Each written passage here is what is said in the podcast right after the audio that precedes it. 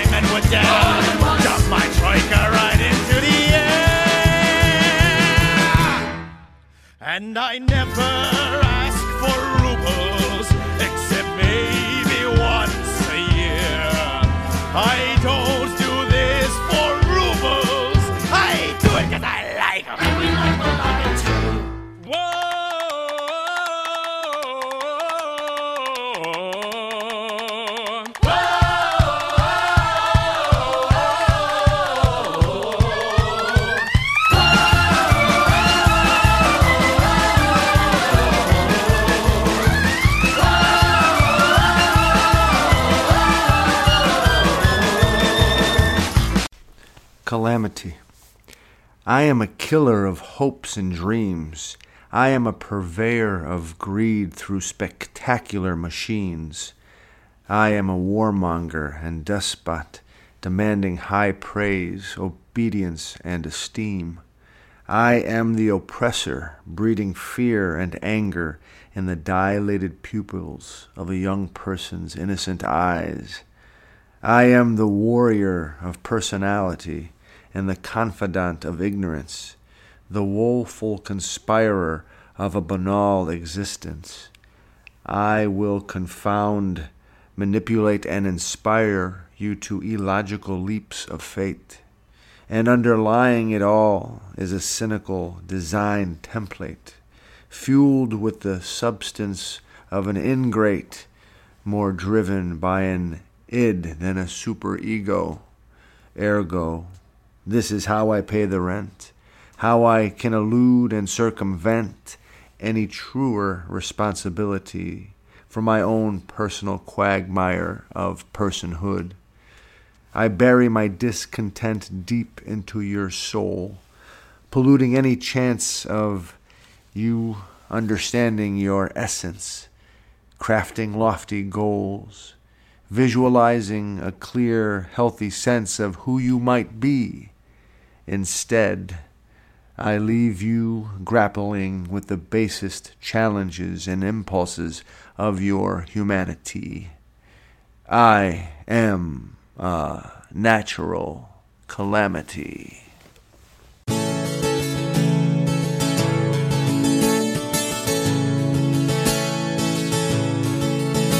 Oh, where have you been, my blue-eyed son? Oh, where have you been, my darling young one? I've stumbled on side of twelve misty mountains. I've walked and I've crawled on six crooked highways. I've stepped in the middle of seven sad forests. I've been out in front of a dozen dead oceans. I've been 10,000 miles in the mouth of a graveyard. And it's hard, it's hard, it's hard, it's hard, it's hard. Rain's gonna fall. What did you hear, my blue eyed son? Oh, what did you hear, my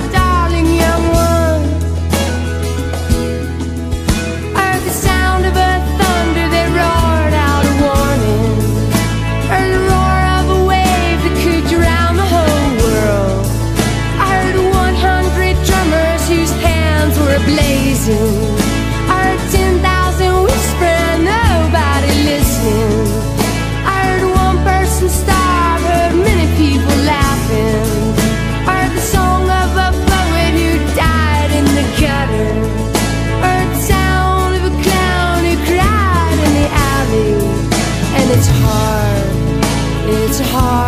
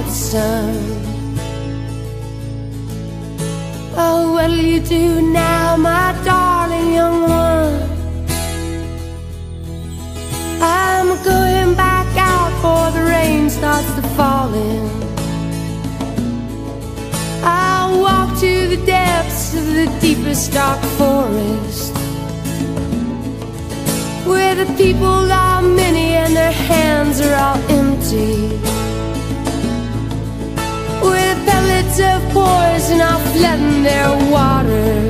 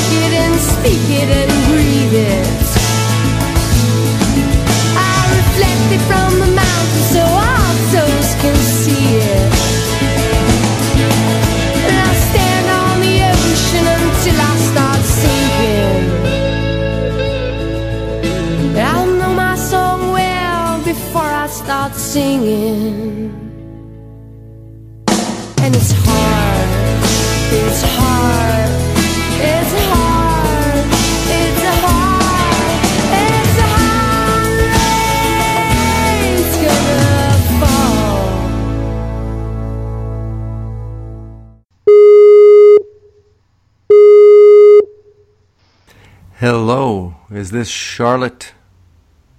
Yes, it is. Hello, EW Conundrum. It's nice to hear your voice again. yeah, same to you. It's been a little while, so it's it's good to be back on and just hear your voice too. oh, great. Thanks for taking the time out, uh, ladies and gentlemen.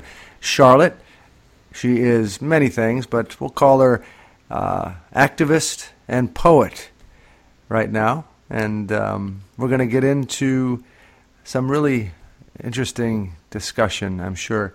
We're going to start off with something you're involved with. It's uh, white, the White Pine Camp, its resistance of Mariner East 2 pipeline. Tell us a bit about that. Okay, and I'll try not to be pedantic because um, it's really hard to talk about it without wanting to tell everything because there's been so many um, injustices and things like that. But like I said, I'll try to keep it simple. Um, Mariner East 2 pipelines is running through the southern part of our state from the shale fields in Ohio and western Pennsylvania to Marcus Hook Refinery in um, the south of Pennsylvania, about 20 miles south. Um, Mariner East 2 is owned by Sunoco Logistics, whose parent company is Energy Transfer Partners, who is also the main um, uh, backer of the Dakota Access Pipeline. Energy Transfer Partners, they're the main company responsible for constructing that pipeline. Now, Mariner East 2 um, is running through Huntingdon County, which is south central PA, where my friend Elise Gerhart's family's home is. Um, and they have many acres of forest there. And um, her mother, Ellen Gerhardt, was also a steward of this forest. Um, and about a year ago, before um, permits were issued, they started clear cutting their land uh, for pipe cu- pipeline construction. Um, they were allowed to do this by um, a eminent domain uh, seizure, uh, condemnation issued by Huntingdon County Judge um, George Zanic, and which the family immediately appealed it after he issued it in December of 2015. And um, even though they were challenging it in the Philadelphia district courts um, with a group, uh, nonprofit group called Clean Air Council, and it's still an ongoing case, um, he was able to sort of override that by issuing an emergency injunction to allow them to start uh, clear cutting.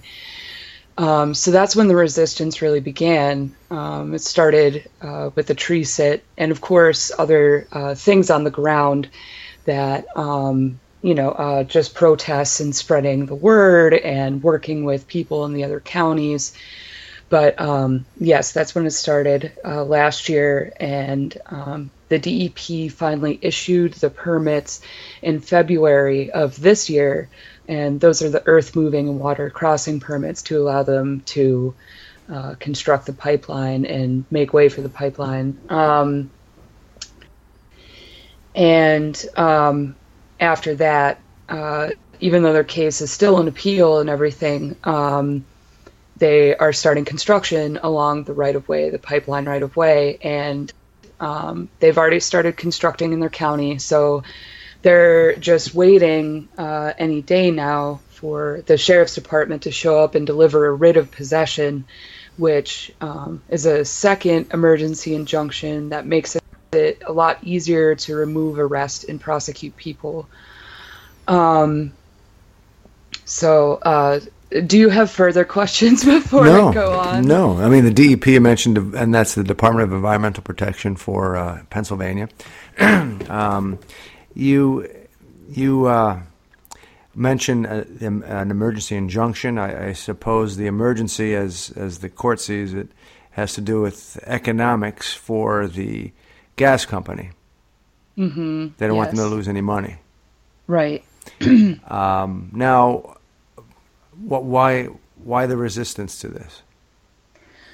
Um, well, firstly, you know, the thing I already mentioned was that their land was uh, taken by eminent domain. Um, the family, the Gerhart family, did not want this pipeline running through their land. Um, you know, they have uh, some trees uh, were close to 100 years old. Um, it's mostly an evergreen uh, forest that they have on their home, and many wetlands and uh, streaks uh, streaks, uh, streams, and that run to the Juniata watershed. Um, so that, you know, just the poisoning of um, our water resource is a big concern. Um, you know, they're, uh, they hired a private ecological consulting firm to look at their land um, after Sunoco um, in one of their permit applications to the Pennsylvania Department of Environmental Protection, um, they marked where all the wetlands and waterways were on their um, uh, property. And um, this ecological consulting firm found gross um, underrepresentation of wetlands and other waterways um, in their land. And so they and um, this pipeline isn't even it's transporting uh, byproducts of natural gas not even liquid natural gas itself it's um, ngls or yeah natural gas liquids mostly like uh, ethane butane propane but most of it is going to be used um, for uh, to be sent to international petrochemical markets um, for the manufacturing of plastics. And that's over 80% of the NGLs are going to this export terminal terminal like the you know this isn't benefiting the state the citizens of Pennsylvania in any way. And Sunoco has um, very bad track record with um, pipelines uh, accidents and incidents which is easy, easy to find these statistics on uh, the pipeline hazardous materials and safety administration website it's a federal um, government um, program. And um, but I know that there is at least one pipeline incident per day in the United States, and you know there's just pipeline incidents um, every day throughout the country as um, pipelines are starting to become more of a presence through um, throughout the country, and um, even terminals are being built along the coast um, like in Cove Point, Maryland. Um, that's going to be, amongst other uh, pipelines, going to be taking liquid natural gas, um, you know, like the raw stuff, to an export terminal there by the Atlantic Sunrise Pipeline that is also running through our state, but many other states. It's a federal pipeline. Um, so, so you yeah. do, you don't see you don't see a benefit to the locality where this is occurring. You don't even see a benefit to the uh, the, the state at large, uh, economically maybe, but not directly related to the use of of the NGLs. Um, and you also, I suppose, uh, are concerned about the rights of citizens and their private property uh, being overridden by eminent domain and uh, a judicial system that has, it seems, uh, in its um, uh, set of higher priorities, the financial interests of the the gas companies. Uh, and, and all of this stuff, as you m- mentioned, 80% of it is, is basically going to international manufacturers for plastics. So, am I, am I, am I clear and, and, and accurate about your, your major concerns? On, on top of it, water um, poisoning and, and uh, whatever else might occur with uh, big accidents that regularly happen with, with pipelines. Yes, um, that is true, and thank you for summarizing it and putting it uh, concisely. Well, it's. Um, I mean, th- those are pretty common concerns, and I think legitimate concerns. I would have to uh, agree with you on, on those. Why do you think it happens uh, so often? I mean, you look at, you mentioned uh, DAPL, the Dakota Access Pipeline. Um, that's going ahead, basically, despite uh, uh, federal um, concern at one point during the Obama administration and uh, a real national outpouring of, of uh, resistance, uh, citizen resistance to that project. Nonetheless, still happening. You know, we have, you're talking about sacred lands for indigenous people. Uh, you're talking about water resource contamination potentially. Um, but still, it, it, these these actions from the courts uh, and state, federal institutions uh, support the gas industry. Why, why, do you why do you think that keeps occurring? Um, well, I do want to mention that um, this has been occurring for a long time, even before the Trump administration. Um, of course, it's definitely expedited and gotten a lot worse uh, since the Trump administration.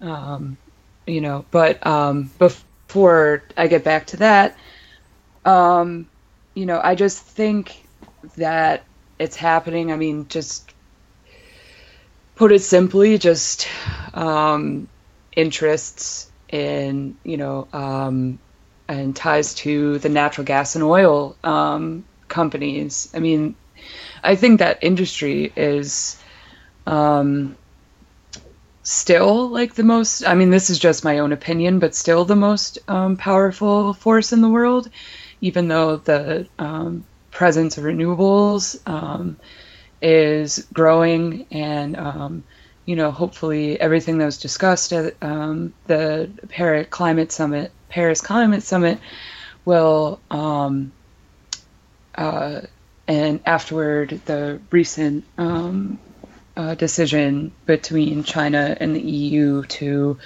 really step it up and respond to climate change. Hopefully, that continues to happen, and oil and gas will phase out. But um, you know, to put it simply, I just think it comes down to dollars for everyone involved. Um, you know, uh, politicians getting uh, major donations from these industries and and such like that. Um, well, how do we stop that? How do we how do we stop that? I know you're part of a resistance movement, uh, and there are many many uh, tentacles uh, to that movement across our continent. How, how, how does it work? How are we going to make it work?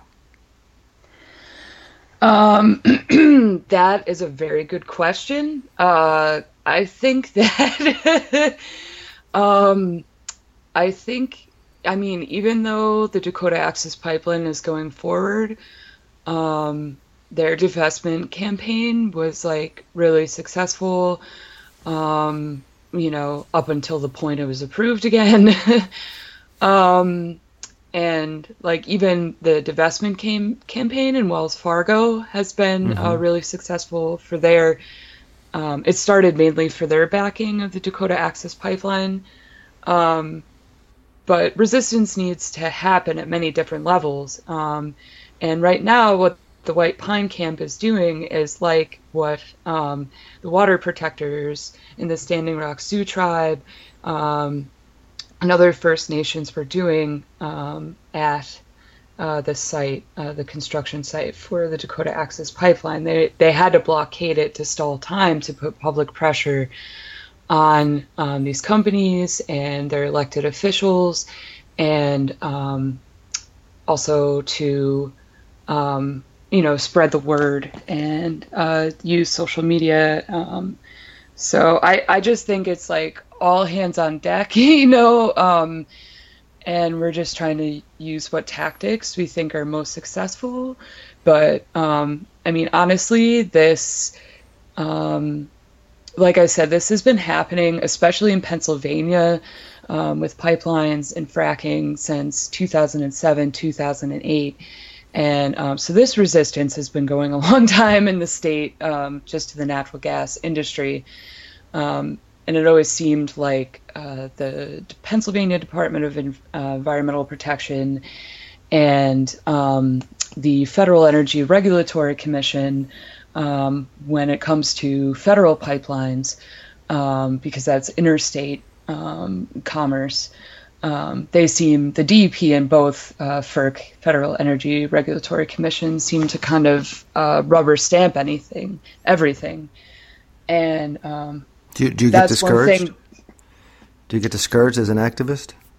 Um, yeah, definitely. Um, I'll be honest, especially since it's these are all really hard battles to to fight. Um, you know that haven't seen a lot of success in the state, um, but there have been small victories and like. Um, uh, you know, we just try to soak that in and uh, learn what worked the best in those situations and um, just try to take care of each other and um, try not to burn out and, and everything. But it's difficult because, um, you know, um, in these rural communities, especially in Pennsylvania, um, uh, it's it's hard to mobilize people. I mean, in areas where fracking has been going on a long time, in like Susquehanna and Bradford County, um, you know, I meet people there who are farmers and hunters and business people, but you know, most of them they weren't environmentalists, they weren't activists, but how this affected them, their families, and their neighbors um, made them want to respond and become active. How did it So- How did it affect them? Um, well, uh, especially um, now, there's so many examples. I'm trying to think of like, Well, generally, I mean, how did you? Oh. w- w- are they upset because of the landscape? Are they accept, Are they upset because their health has been compromised? Uh, traditions, uh, uh, you know, the rural lifestyle has been changed in a way they don't like. Things like that. yes, um, yeah, thank you. Um, uh, water, uh, drinking water is definitely a big issue um, in areas where there is fracking, where the drilling is going on, the production before it gets to the pipeline. Um, and uh, people's personal well water in their home is being contaminated. Um, it's really hard to prove in, in court um, because the laws that these companies are protected by, uh, by the federal and state governments, um, to prove that these chemicals that are present in, or the concentrations of the chemicals are present in their drinking water, um, because these laws protect um, the uh, particular chemicals being used in their fracking fluids to actually do the drilling for the natural gas. So, um, and uh, drilling can affect a whole um, a water table, like an aquifer. Um, so even if you know you didn't lease your land, if your neighbor and I've you know met people who they didn't lease their land, their uh, property was like five miles or ten miles away from uh, somebody else who leased their land, and they ended up with contaminated water.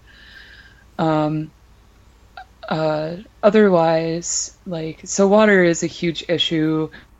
Um, with farmers, um, it could get into their um, fields, um, any sort of runoff or waste um, from drilling. You know, there's accidents uh, that happen if they have livestock. You know, those if they're you know if a creek is contaminated or a field is contaminated, you know, this could affect you know their their livelihood, um, being able to raise livestock and sell it.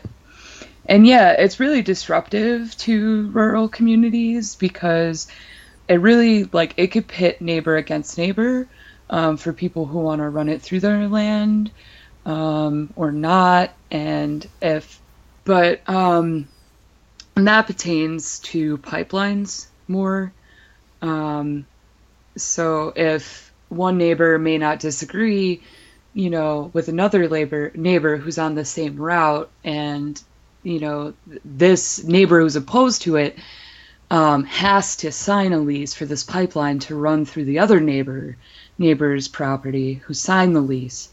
Um, you know, they're going to be upset if they can't, you know, get the money they wanted to through their lease, uh, since their neighbor is choosing not to lease. And um, so it pits neighbor against neighbor, even family members against family members. Um, some of these folks have had um, these properties in you know in their family for multiple generations.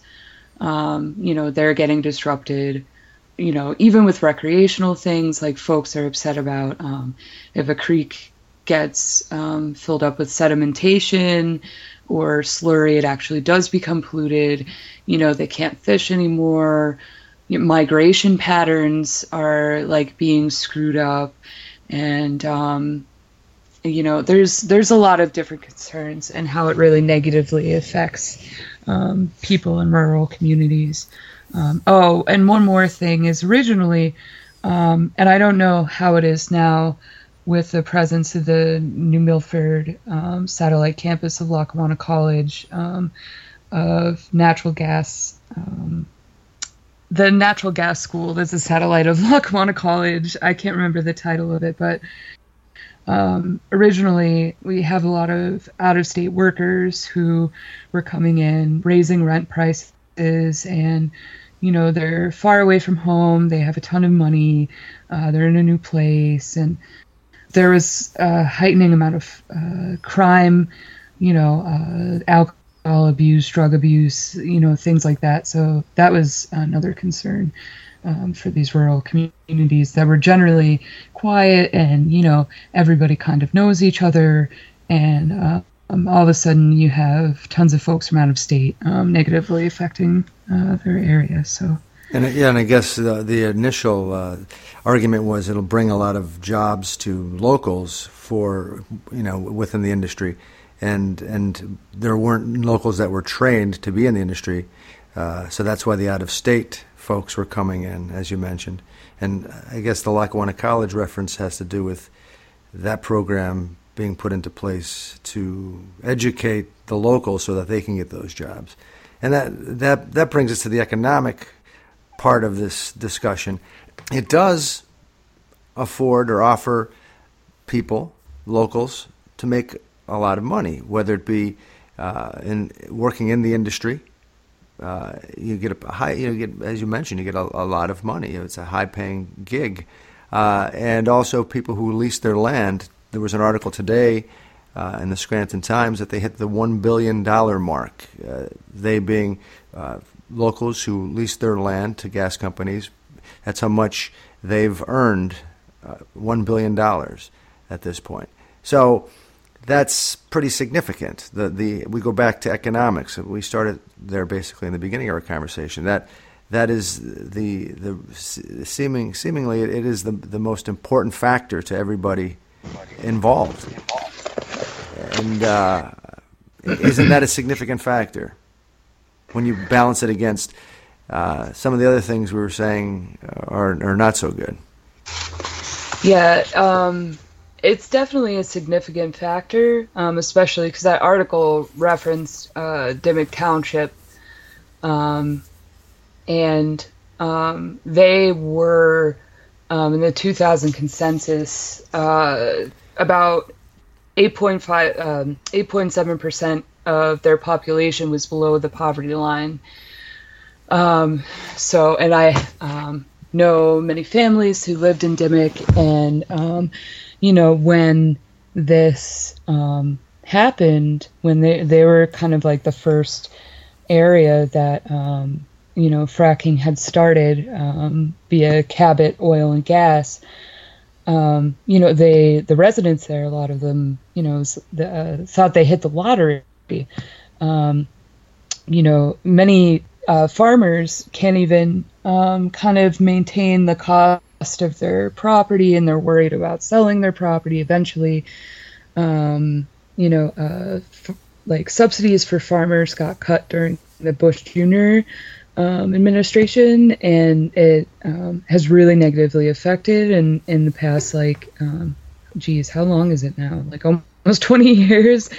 Um, uh, farmers and um, uh, you know, and a lot of families, like their kids are going away, they're not staying to keep up the family business because you know it's not making enough money. So um, when they, um, you know, when when they approach them, when Cabot Oil and Gas approached them, it was just like a godsend, and I understand that, you know, and I understand um, uh, Pennsylvania residents like wanting to have um, really good jobs and things like that. Um, I just really wish that, um, and actually, I say good jobs, but I mean uh, well-paying jobs. I should I should backtrack and not really say good, because um, I think it's a really dangerous profession to have, whether you're working on a drilling rig or um, you're working on a pipeline or a compressor station or like any step along the way,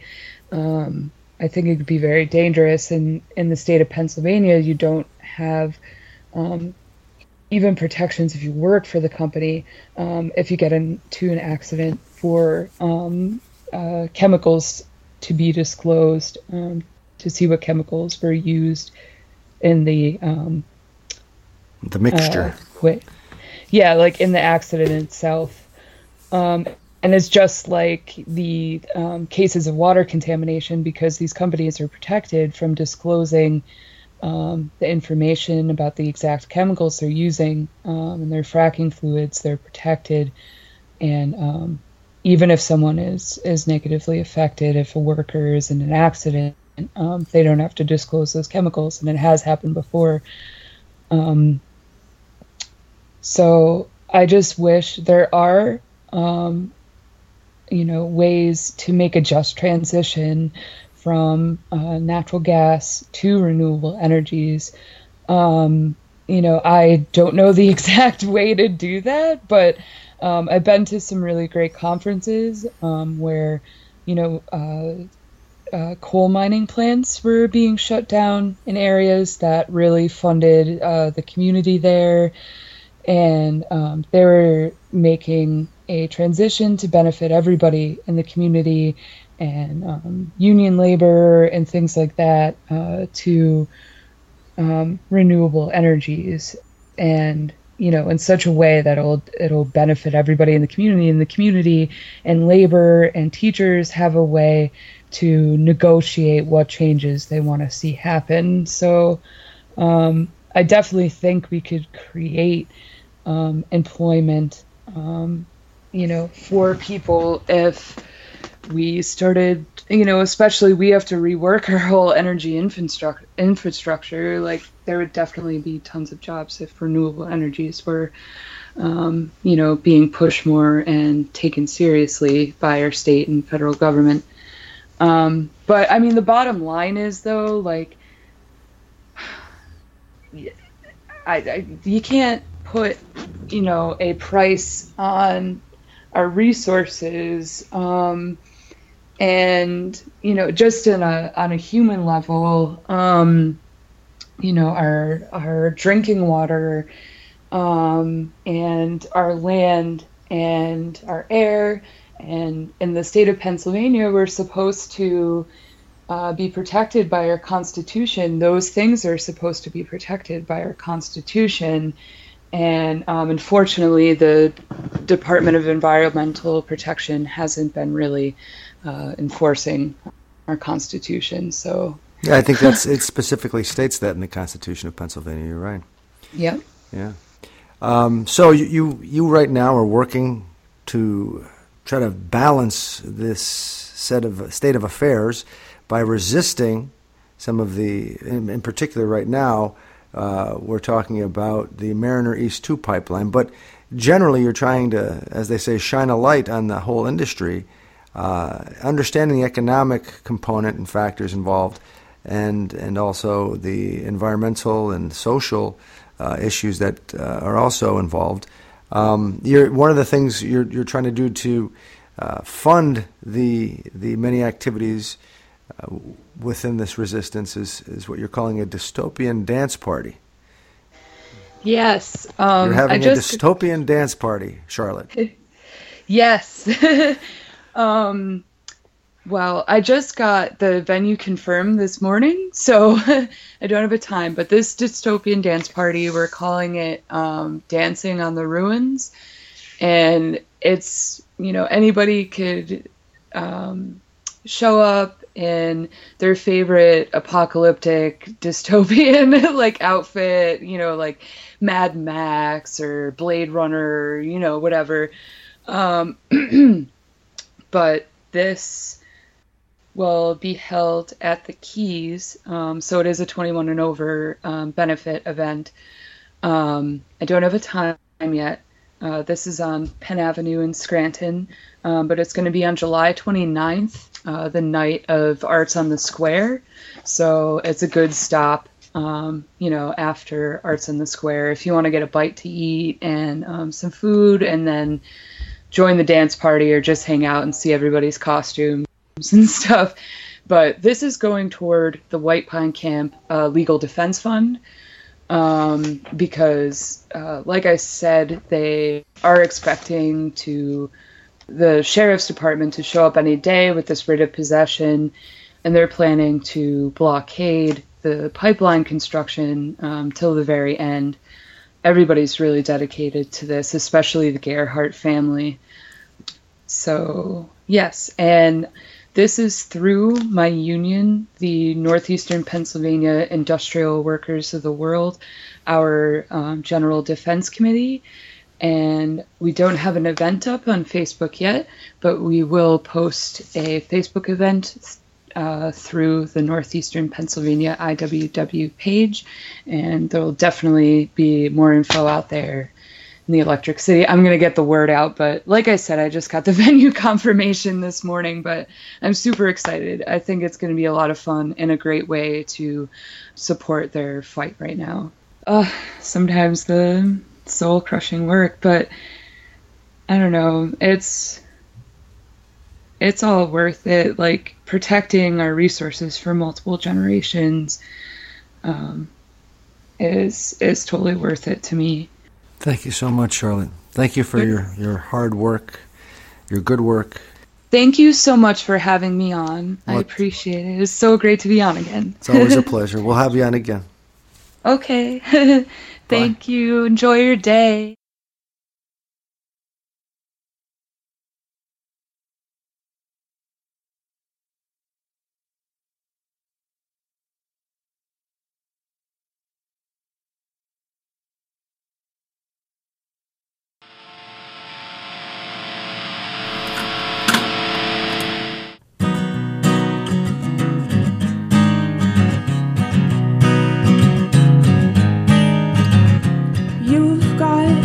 Open mouth, and I have got an open wound.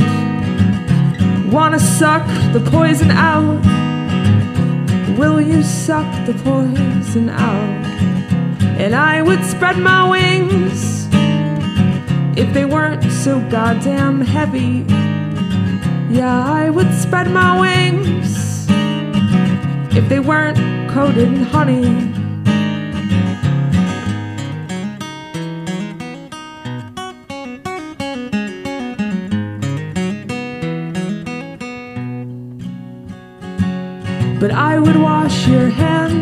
You. I'm sure that I could get them clean. I won't be gentle anymore. I'll use expensive soap. I'll scrub aggressively. There'd be no more germs. You would be so clean. You would be clean.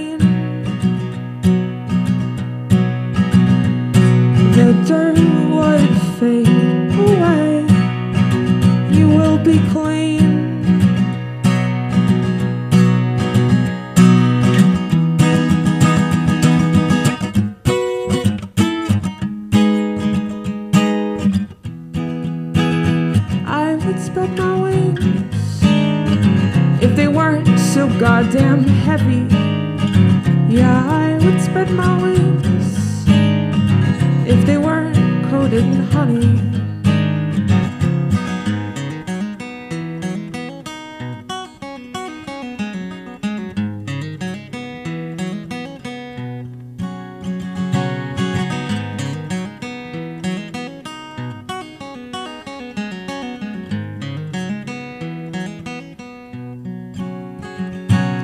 Being dirty is practical.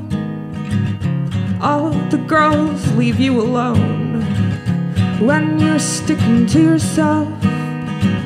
You don't want nobody else.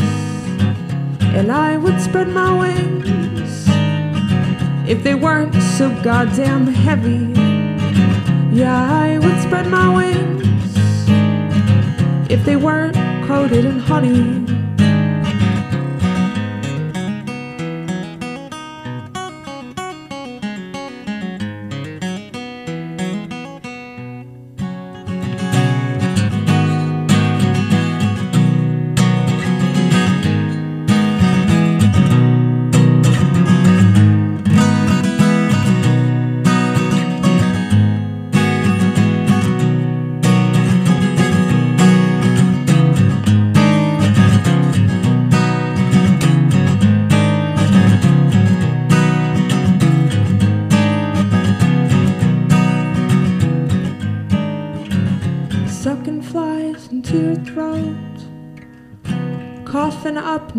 On your chest.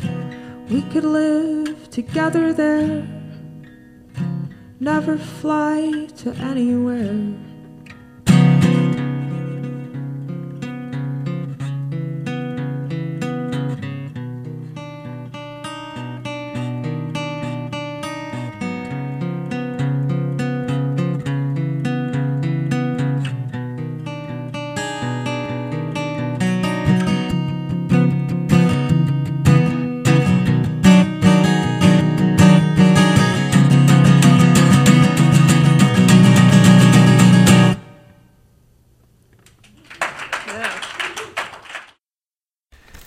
A short article from the May 29, 2017 issue of the New Yorker magazine, written by Hallie Cantor, titled The Writer's Process. Hmm, what's my process? Funny. I don't think anyone's ever asked me that before. I don't really have a process per se, just a simple routine that I meticulously follow every day like a disciplined genius robot. I usually wake up around 5 or 5:05 a.m. and get out of bed immediately. I do not press snooze. I do not start scrolling through Twitter so that the brightness of my phone's LED screen will force my eyes into awakeness. But then continue reading tweets for so long that my eyes adjust to the brightness and I get sleepy again. I meditate first thing in the morning. I do this sitting down on a meditation pillow, which is not painful because I have naturally good posture. I do not use a meditation app because I am not a baby. I just set a timer to emit a gentle gong sound after an hour, and I empty my mind. When thoughts do arise, they are usually really smart thoughts about my writing, but I do not hold on to them in a panic because I have enough faith in myself to know that they will return when it is time. Then I run 10 miles and make a smoothie. I don't drink coffee because that would probably just lead to hours of wondering if maybe I haven't had enough coffee, but being unwilling to drink more because I don't want to get addicted and need more and more coffee every day just to be able to function. The smoothie usually has coconut oil in it. Yum! Finally, it's time to write. My desk is a clean, uncluttered expanse that I use solely for writing, and certainly not as a dumping ground for wedding invitations, gum wrappers, and grocery store receipts that I'm afraid to throw away in case I need them for tax purposes. On the wall above my computer, I have taped up an index card with a quote from Kafka or Don DeLillo or some other cool writer, which inspires me anew each time I look at it. You'd think that I would become blind to it after a while, or that I might occasionally feel embarrassed by its pretentiousness when guests come over. But nope. It's just constantly inspirational and not embarrassing. I remain seated at my desk for the entirety of my writing session. I do not attempt to convince myself that I could be just as productive if I were writing in bed, and that it would be kind of fun and like college. I don't need to disable my internet connection because, honestly, I'm not even tempted. I understand that social media does not hold the answers I seek, and that looking at it will only make me feel terrible. And what's more, my understanding of this fact translates seamlessly into my actual behavior. I have a friendly relationship with the mysterious forces that govern my creative inspiration, my muses, if you will. When they visit me, a soft smile alights on my lips. Hello, old friends, I murmur fondly. My experience of writing is a giddy, pleasurable one, and does not feel like being trapped inside a cage that is on fire. When I write, I let my characters speak through me. I am but a vessel for their words. I shut out all distractions and turn off my phone because I definitely don't worry that if I take too long to text people back, they'll decide they hate me and never text me again. In the afternoon, I typically take a long walk. I do not listen to podcasts. Why would I? The music of the natural world is podcast enough. As you may have noticed, a running theme in my process is that I am not afraid to be alone with my thoughts. Not at all. Of course, some days the muses may not visit me. When this occurs, I accept the situation with equanimity and give myself permission to write a clumsy first draft and vigorously edit it later. This approach is possibly because I understand that my intrinsic, self worth is separate from my talent and my productivity, and because I know that I am deserving of love, even if my writing is not very good. This gives me the freedom to take risks, which in turn actually makes my writing very good. Funny, right? If I am truly stuck, I read a book. I do not watch a 22 minute sitcom as a quote break from the immense stress of waking up and sitting down at a desk. Not even if there is a new episode on Hulu of a show I don't particularly like but have seen every episode of. Anyway, I guess that's my process. It's all about repetition, really, doing the same thing every single day. No one else in the world cares at all, yet I still do it because I, a human being, have the self control to maintain this routine in a complete vacuum of social interaction or any positive reinforcement. Oh, and I almost forgot. I go to bed super early.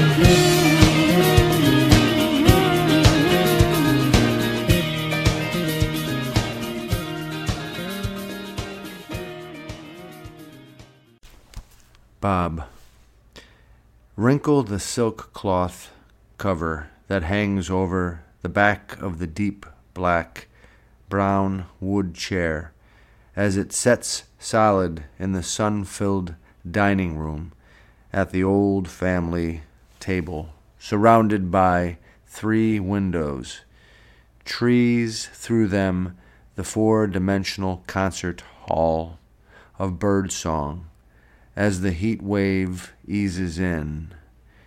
This morning I said hello to Bob Philbin as we walked our children to school. I seem to recognize your face. Haunting, familiar, yeah. I can't seem to place it. Cannot find thought to light your name. Lifetimes are catching up with me. all these changes take place. I wish I'd seen the place, but no one's ever taken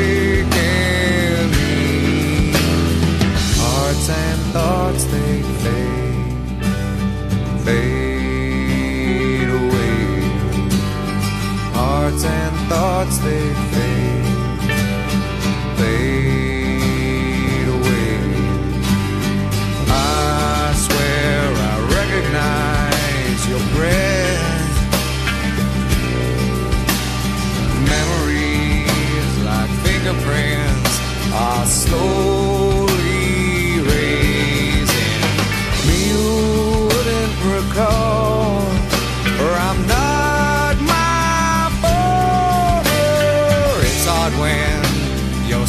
upon the shelf.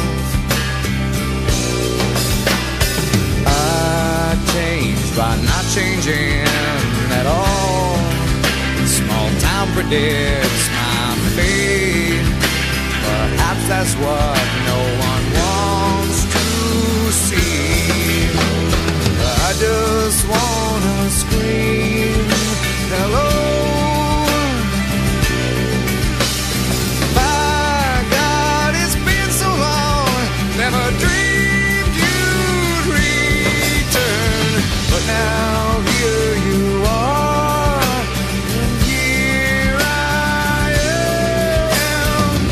And thoughts they fade, away.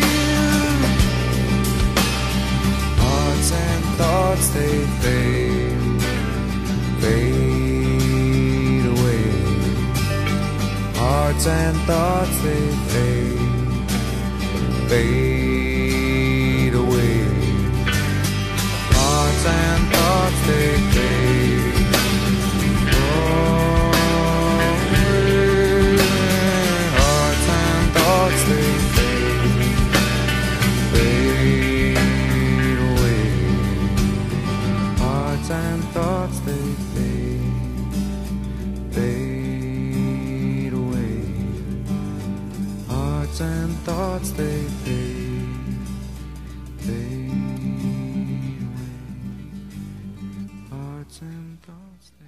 and there you have it, episode 230 of Troubadours and Rock on Tours.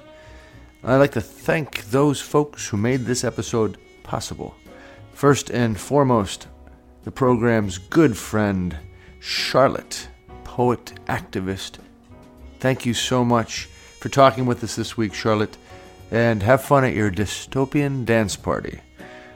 I also like to thank writer Hallie Cantor and the New Yorker magazine, and these musical artists Paul Pinto, Lucas Steele, Nick Chosky, Edie Brickell and the New Bohemians, Slothrust, 10,000 Maniacs, Pearl Jam, Branford Marsalis, and Terence Blanchard, too.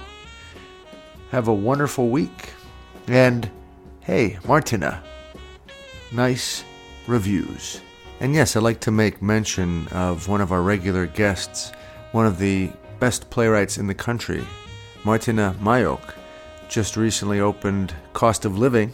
We spoke about that a few weeks ago on the program, and it's really getting some great reviews. It's on the front page of the uh, section of the New York Times this past Wednesday. You should check it out. It's at the Manhattan Theatre Club right through July. Our compliments, Martyna. Until next week, enjoy this week. Take care.